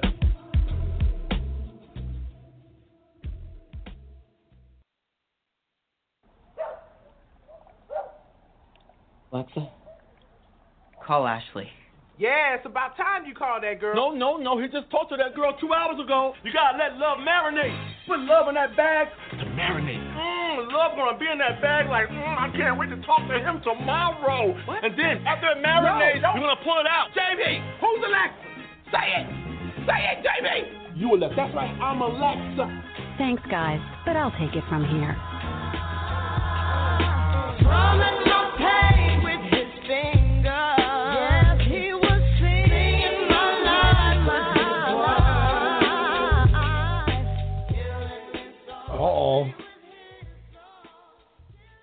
I thought you were gonna sing it. No, that was, I just let her do it, man. That's damn, that was a good music day. A little Bobby Caldwell, some Last Emperor, some Lauryn Hill. I was into it. The NBA draft is coming up, but oh man, let me recover. The big talk. I'm gonna shoot it down. You're going to shoot this down? Yep. Kawhi Leonard wants out of San Antonio. Said his destination is the Los Angeles Lakers. Shoot that down, Jordan. It just won't happen unless you have to get a third team involved. If you don't, it's not going to happen. There's no way you get LeBron, Kawhi, and PG. So you just take Kawhi and LeBron. Away. Yeah. Well. And, even then, I don't think that's going to happen either. I mean, I would rather, if you're the Spurs, are you going to give your conference rival a potential super team? No. I agree with that light. But I think the problem's going to be is you're going to get your best value most likely from LA because everybody saw the Paul George situation happen. And OKC took a shot, probably didn't work. He's most likely out. And then Oladipo and Sabonis turned into really good players. So they lost that trade. Teams saw that, in this day and age in the NBA with the way the players call their shots, they call them for a reason. Kawhi can walk after next season. So unless you're Boston, who has an entire firm of assets that you can afford to take a one-year flyer on and see what happens with Kawhi, I don't think it's out of the realm of possibility. If you're San Antonio and, I call you up and I'm Rob Pelinka and I'm willing to offer you Brandon Ingram, a first-round pick And if you take Deng also with us to make the contracts match, because they got to make a match, I'll also give you another first and Kyle Kuzma. So you'd be taking Deng back, who'd be off your books in 2 years, but you could always do something with them potentially. And I'm giving you 2 firsts, Kuzma and Ingram. You don't take that? Yeah, oh yeah, you'll take that. But do you want to? Do you as a Laker fan want to overpay like that? I look at it as 2 trades. If you tell me I get Kawhi for a first-round pick and Brandon Ingram, I love it. I'm willing to give up an additional first and Kuzma if you're going to take Deng off our hands so we can put a big 3 together. I'm willing to part with Kuzma in a second first because that first isn't going to be a high pick anyway. But the fact of, I look at it as, would I rather have Kuzma or George or Chris Paul? I'd rather have George or Chris Paul. Yeah, I guess. I still don't see it happening. I just don't see it happening with him getting in our lap like that. I'll tell you this too. If I think he ends up on the Lakers before the draft, I think that boosts our chance even more of putting together a big 3. Because I think once they figure out what happens with Kawhi, I think that could be the domino effect that starts making things happen. Because if you're San Antonio, look, you could play it out and you could make them play and see what happens. I still think Cleveland, when Kyrie said, "Hey, I'm gonna get surgery if you don't trade me," okay, great, you need to get surgery anyway. Anyway, he needed to do it anyway. Missed the playoffs, and then they still got him for another year. We saw what happened when they were at the mercy of their player. They traded him to Boston for what they thought was a good package. At the time it was, but if you look at that, they traded Kyrie Irving for the number 8 pick. Is basically what they got. Crowder's gone, Isaiah Thomas is gone. That didn't work. Cleveland, if I'm Cleveland, I would have just kept him and said, "Sorry, you sign what's called a contract. You're going to play whether you like it or not. If you're going to go get your knee scoped or whatever, great. You need to do it anyway." Like I said, OKC went with an offer right off or gave up a deal to get Indiana, and Indiana took that offer because they were smart. I just see the same thing in San Antonio. If you get a great offer like that, why wouldn't you take it? No, I agree. I absolutely agree with it. I don't see that offer being made. I just can't imagine the powers that be pushing that as an option. I still think it's overpaying to make a big 3 happen where one's going to retire in 2 years, and another one has questionable injury history. Who retires in 2 years? LeBron. He ain't going to retire in 2 years. 3 years tops, but even so, he's not going to stay with us for that long. We're not going to lock him up long term, and if we do, we're going to overpay for that. I bet you he plays until at least 4 years. I think he's going to stay in the NBA until his kid comes in the league. Yeah. And then they can be the first father and son to play with each other, against each other, or whatever. You got to figure he's only 32.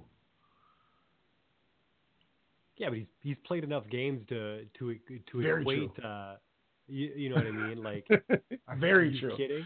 Like, but the one thing Olympics, I'll give him credit for is playoff. He's 8 finals. He's the only dude that drops $1.5 million a year on his body. Oh, he's not the only dude. Kobe went out and got the German knee drain fluid thing, and oh yeah, but I'm talking about like personal physical trainer that he works out with twice a day type thing. Like, I'm not talking about all that extra stuff. Like, this dude he's a freak. We've never seen an athlete like this. Like, that's the one thing I can never dog him in. This dude he's like Adrian Peterson freak. Like, remember Peterson, like, 5 years in, he did that cover of Sports Illustrated and he was just yoked. Yep. I love the word yoked, by the way. I know. When I think yoke, I just want some eggs Benedict. Benedict. I don't know. It sounds like Chris Paul is more worried about recruiting people to Houston than his own free agency. So I don't know if Chris Paul jumps as much, but Woj did another show tonight, and you know he said everything's 50-50. It sounds like what him and Chris Haynes said is the Lakers will get LeBron if they bring in one other star. If they don't bring in another star, they will not get LeBron because he won't come by himself. So it's 50-50 contingent on what else they do. That, to me, makes even so much more of a reason as to why they pull this trigger and grab Kawhi. Because you got to figure Kawhi is going to be there for years. I mean, he's not old by any means. He's young. No, yeah, but you know, I still think, and granted, I think he's a better player than, even though he hasn't necessarily won an MVP.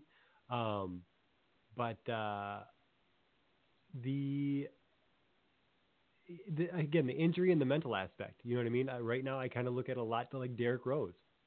Mm-hmm. Yeah, see, that to me is more Kyrie than Kawhi. Kawhi's injury is he got kneed in the back of his calf or whatever. He wanted to rest, and then that Popovich camp kind of was like, hey, what are you doing? We to play through it. I kind of think half of it was just, I'm injured, sorry, I'm not playing. And it's just because he didn't want to. There was talks that came out because everybody knows that Kawhi, you know, I think it's his uncle and, you know, his camp that his advisors, you could call them. And he's very loyal and does everything with them and what they do. San Antonio wanted to get a one-on-one with Popovich and Kawhi, which a lot of people, you know, obviously it's, oh, yeah, they need to hash it out. But they were very adamant about all those extra people staying away from this meeting. And to me, it's like, why are you trying to get Kawhi away from his comfort and his group that he trusts?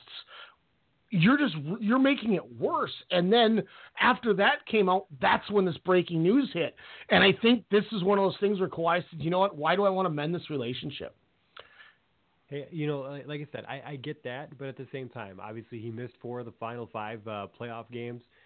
He missed the entire preseason, you know, and then October he didn't get in there. Like it's November he didn't get in there. December really played like 10 games, I think.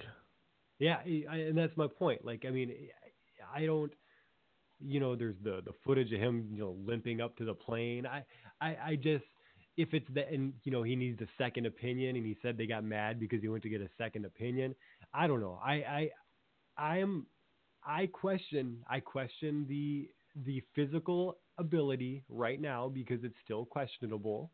I question the mental capability right now because if the pressure's on and he can or can't perform, you know what I mean? Is he going to shell up and sit on the bench, you know, hurt, or is he gonna you know, pop an Achilles, knock 2 free throws, and walk his ass to the bench? You know what I mean? Like that's what I want to know. Oh, wait, Kobe did. Kobe did it. You know, and it's, I feel like it's one of those things, too, if this goes through, Kawhi's going to have that Kyrie, I'm going to prove to everybody mentality like Kyrie had to start the season when he was playing tremendous. Good. Good. You know, and I hope it is, you know, but once again, something that I've been saying for weeks that now people are starting to come around and not think I'm crazy. There's a lot of talks. Danny Ainge is willing to take one of those first-round picks, throw it on Kyrie Irving, and say, look, I'll give you him for Kawhi straight up. It's sounding even more and more fluent with the fact that Kyrie wins? The Spurs. You think so? Why the Spurs? Because then you'll have Aldridge, who looked fantastic, especially the second half of that season. Yeah. You'll have somebody who would honestly benefit from a legendary coach because he hasn't had it yet. And to be honest, they would be perfectly fine with those two manning the helm. You know, you get a reduced role in the elder statesman of San Antonio. They clean up a little bit, you know, get some role players in there. They'd be more than adequate. I mean, hell, the team was reasonable this year, and they don't have half the youth. I mean, they did it with the senior citizens brigade and still made the playoffs. Well, yeah, I mean, Dejounte Murray was great at the point. By the way, I think he didn't get enough credit this year. you know, and I think the one advantage of the Kyrie-Kawhi trade is I don't think it really hurts salary cap because I think the contracts match pretty well. So not money coming in, but not money going out. So, I mean, with that, I don't know how much they can do to add players. You know, I don't know. It's interesting. Boston's got – get this load. So Boston's got the 27th pick on Thursday. 2019, they have their first. They have either the Sacramento or Philadelphia first-round pick, whichever one is the better pick. So if Sacramento gets the number 2 pick next year. If Memphis' first-round pick falls outside of the top 9, they get that. If the Clippers falls out of the top 15, they get that as well next year. 2020, they have their first. The Clippers pick stays at 15. The Memphis goes to 7. If Memphis is inside the top 7, then the following year they just get the pick. The Clipper pick turns into a second rounder in 2020. So potentially next year, if all things aside, Boston has 4 first rounders they can play with. That's gross. You want to talk about a potential GM of the year candidate? I mean, that's just. It's crazy. It's crazy. Like I said, Danny Ainge might be the only guy, other than Rob Pelinka as well, and probably Daryl Morey in Houston, that wouldn't leave their situation they're in now for that open Philly spot. Yeah. Well, but that's the thing is like there's no reason to if you're already in a winning organization, if you're already in a. Hey. I said it before. I think Masai Ujiri would upkeep Toronto for that position, and they were the 1 seed. I understand. Yes, it's not the greatest organization once the playoffs hit, but I mean it is what it is. You were the number 1 seed. I think Bob Myers out in Portland, who's put together a good team, would jump. I think Sam Presti of OKC would jump, and those guys have done wonders with their franchises. Well, one's a sinking ship as far as that goes. Like Oklahoma's a sinking ship. Yeah, that's the only reason they haven't been is because they draft well. That's the only thing that saves them. Otherwise, they're just a fart in a bathtub. Yeah, absolutely. Tugboats. That's the one I was looking for. I was thinking of the DJ. What's his name? Swiss Beats, tugboats. It's the second time around, mother sucker. By the way, mother sucker, I don't know if you saw this. Wednesday, 9:30, House of Comedy. Michael Blackman's going to be there. That's gonna be tight. I think I'm going after work. Nice. I think I got to do it. Sunday, I'll be at the Dua Lipa concert at the Armory. Shout out to that. At the who concert? Dua Lipa. What is it? Dua? I thought you said Wiz Khalifa at first. I'd get a contact just thinking about that.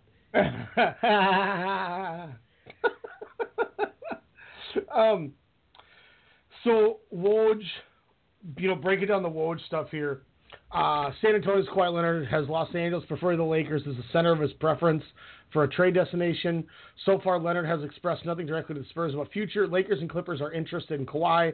Both teams would move quickly to assemble packages to acquire. Spurs won't rush.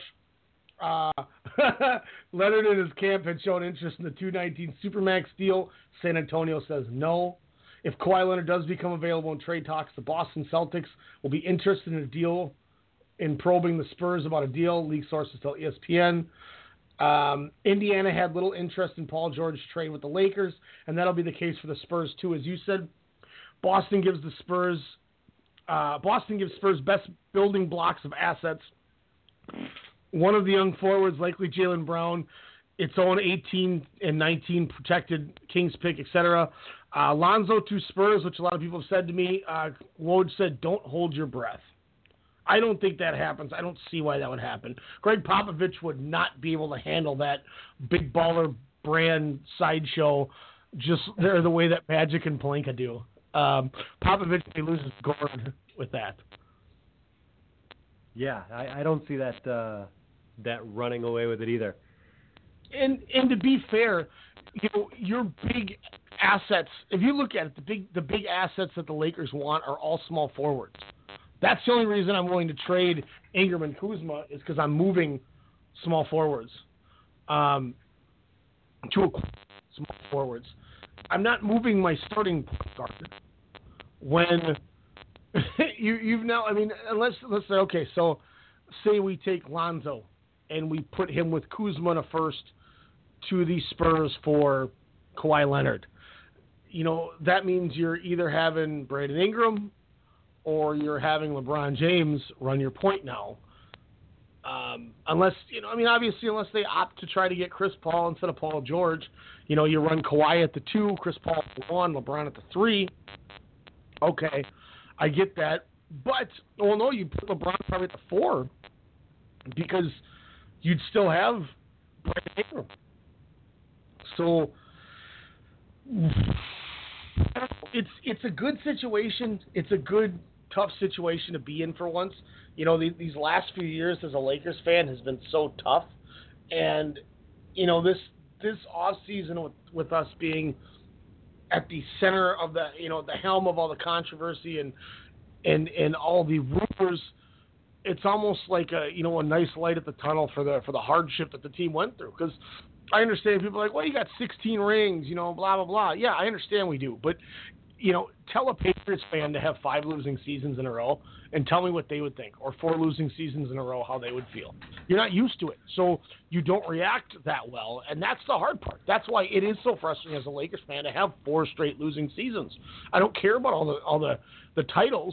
You know, you're not used to losing, and I think the great thing about having all this light at the end of the tunnel is, even if the Lakers don't get anybody, there's nothing wrong with that for once. It's not, let's put it in the basket, if we don't get them, crap, we're screwed. It's, well, we're still running out Kuzma, Randall, Lonzo. You know, we can bring back Isaiah Thomas on a 1-year deal. We can bring KCP back. The team wasn't bad. If Lonzo's healthy all year, Ingram doesn't miss any time, Kuzma doesn't miss any time, they have a full season with Isaiah Thomas, that team could win 45 games. They could win 8 more games than they won. You know, and that's the advantage of it, I think. Yeah, you know, it's sweet, just looking like a funnel cake. You know, I know it's not the full thing, but you know, for the first time in a few years, we kind of have our cake and eat it too, because we're not screwed if we don't hit on these. This regime, I mean, did you see the thing they asked Kobe Bryant? Some Sports Illustrated, I think it was, asked Kobe Bryant if he would sit in on any of these free agency meetings. He probably said no. He said, I think I actually had the quote right here, but I might have accidentally erased it. Shoot. He basically said, no, I have no reason to do it. I'm not part of the organization.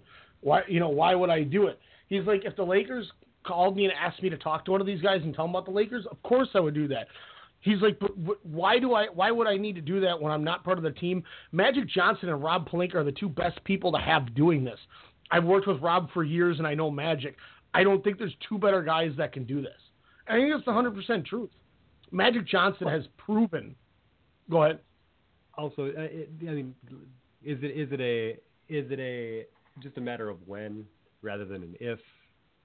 When Kobe becomes part of that organization, I mean, let's be honest. I don't think he does. I don't think he has any reason to.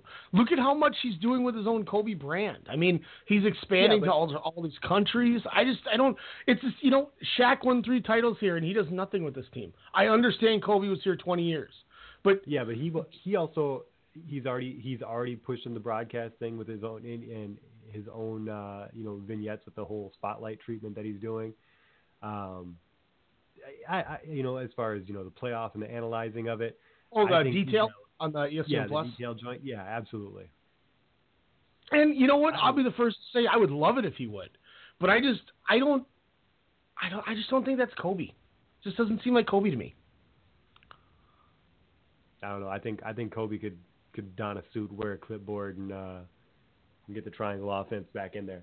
Oh man, I will tell you this. I can, if I have to make one like prediction that I would be confident of never happening or of coming true, is Kobe Bryant will never coach. I don't think he'll ever be a coach in the NBA. That's just not him. I mean, we've seen enough Kobe to know that that's not Kobe. Kobe doesn't do that. Kobe's going to tell you to get the hell out of the way if you're not going to do anything. Kobe's going to take the suit off and try to put on LeBron James Jr.'s outfit and act like he's him and get on the court. He's gonna be like Roger Dorn in Major League 2. I activated myself. I activated myself. Oh, shit. Or Blake, excuse me, bleep. Whatever, we're late night. I don't care. I need to go in there and take one. Dorn! Then he gets in there and he gets hit and he goes, oh, God! And he falls over. And then they try to pinch run him and he's like, no. And they're both like doing simultaneously swipes his eyes. He's doing the Daniel Bryan no, where he's waving his arms across his chest like he's cutting something. No! No! No! You know, I'll carry what it says. Major League 2, I think, is one of the best movies ever. Oh, maybe as far as like sequels go, like that's a solid sequel. I think it's better than the original. I think Major League 2 is one of the most quotable movies I've ever seen in my entire life. Man, Major League 1. Without Major League 1, Major League 2 wouldn't be as good. You know what I mean? Part. In Major League 1, like, the story was good. The drama was good at the end of it. There was an actual, like, more drama feeling with Tom Berenger, you know, and his outside and all that. Yeah. It was the comp, but it was you know, time was a little more serious. Now, and it's not a bad thing. You know, it was rated R. I think it was rated R instead of PG-13, too. But the second movie is up, like, if I had to think about it, I think Rush Hour 2, Friday and Next Friday, Semi-Pro, Dumb and Dumber, and Major League 2 are the most quotable movies ever made. For movies like I mean, I can't forget the movie that we've bonded over for 20 years or whatever, White Man Can't Jump. White Man Can't Jump. But Major League was in that era of movies too, you know what I mean? Yeah. Like it's so quotable. When Willie Mays Hayes shots in the opener against the White Sox and he parks it and it gets to the warning track and they're like, oh, we'll get him next time, the dude from National Lampoon's. And then after it happens the third time, the dude throws the ball at the dude from National Lampoon's. Man. And then when he over the Chief Wahoo's teeth. Yeah. Man, you know, it's so crazy. I the movie, but like I think about the coolness of the first one though, like when you know they kick out you know Willie Mays Hayes because he's not invited. Then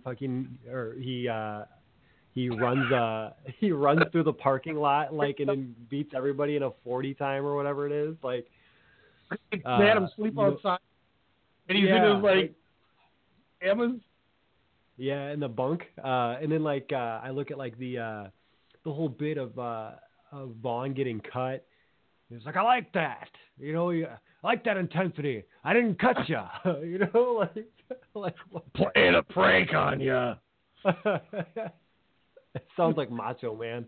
Ooh, yeah. It might be a hard thing. What do you mean a hard thing? Me. He has a heart attack.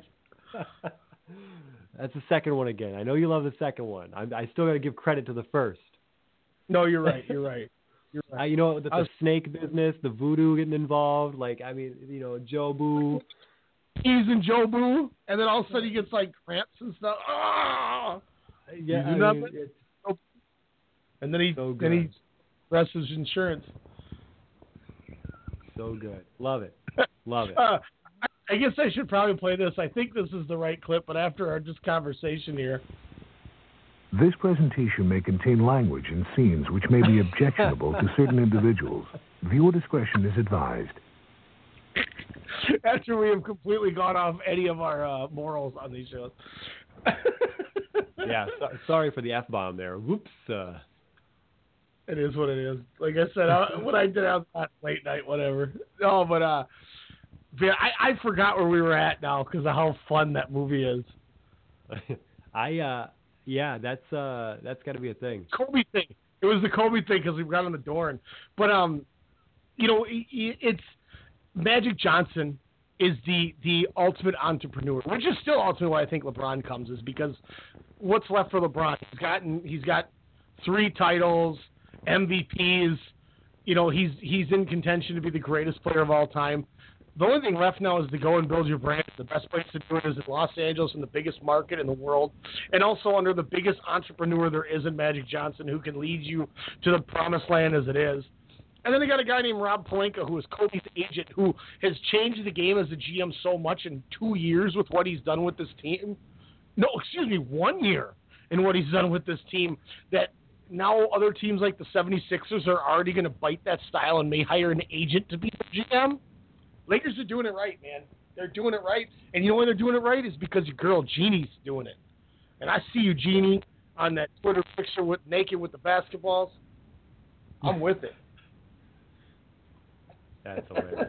She did say don't doubt them. So something big could happen. That, I guess that's the other, the speculatory aspect.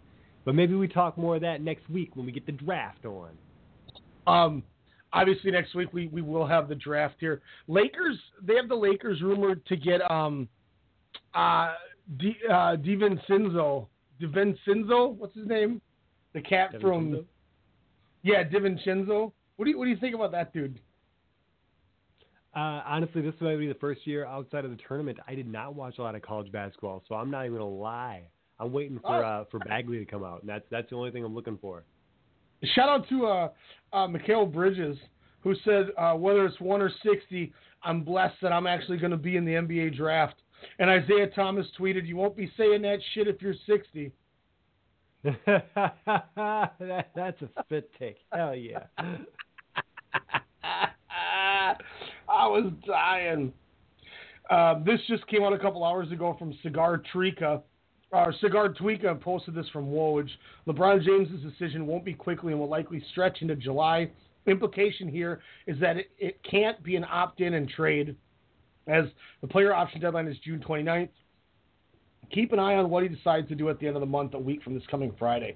So next Friday could be interesting. If he doesn't opt out, maybe it is a sign-and-trade scenario, which really has me thinking then that means we're not getting him, and Daryl Morey's getting him in Houston. I think that's the best way to look at this. If he opts out, I think he's a Laker or a Sixer.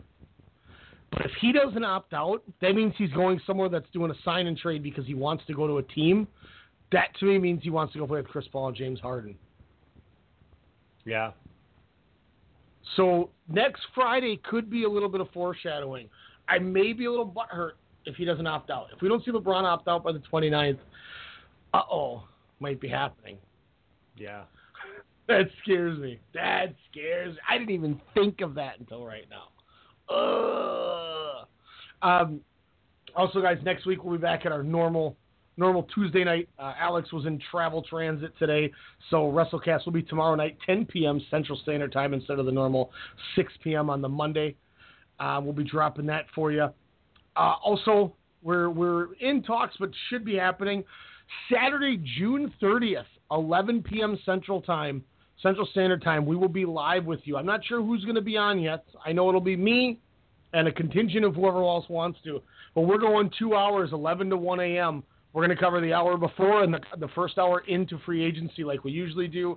I've talked to a couple people that I believe may jump on. Obviously, Jordan, I would hope if you could, you'd be on as well with us. But I know you have things that may stop you from doing it. But the definite or two of us with a slew of other people. So we're going to work on that. We're going to get some callers, some guests. It's going to be a fun little show, kind of like our draft NBA, NFL show. Because this free agency is going to be wild. I can't wait. I cannot wait to just talk free agency with a group of people like we do every week. So, Jordan, keep that in the back of your mind next Saturday. Maybe rocking that show. On it. Thank Jordan giving me his best Elijah McNeil impersonation, if you don't know. You got to do like a read. Okay. What? Yeah, Elijah. Yeah. Okay. I'm like Bruce Willis in The Fifth Element when Ruby Rod's giving that interview. He needs some milk. Goody, I just saw that we haven't heard in a while. We'll send you off tonight with a little Star Spangled Banner for Landon Donovan. We'll catch you tomorrow on WrestleCast. Have a good one, y'all. R. Kelly. Get him. Go. Take us out, R. Kelly. Oh, can you see by the dawn, early light, what so proudly we hailed by the twilight.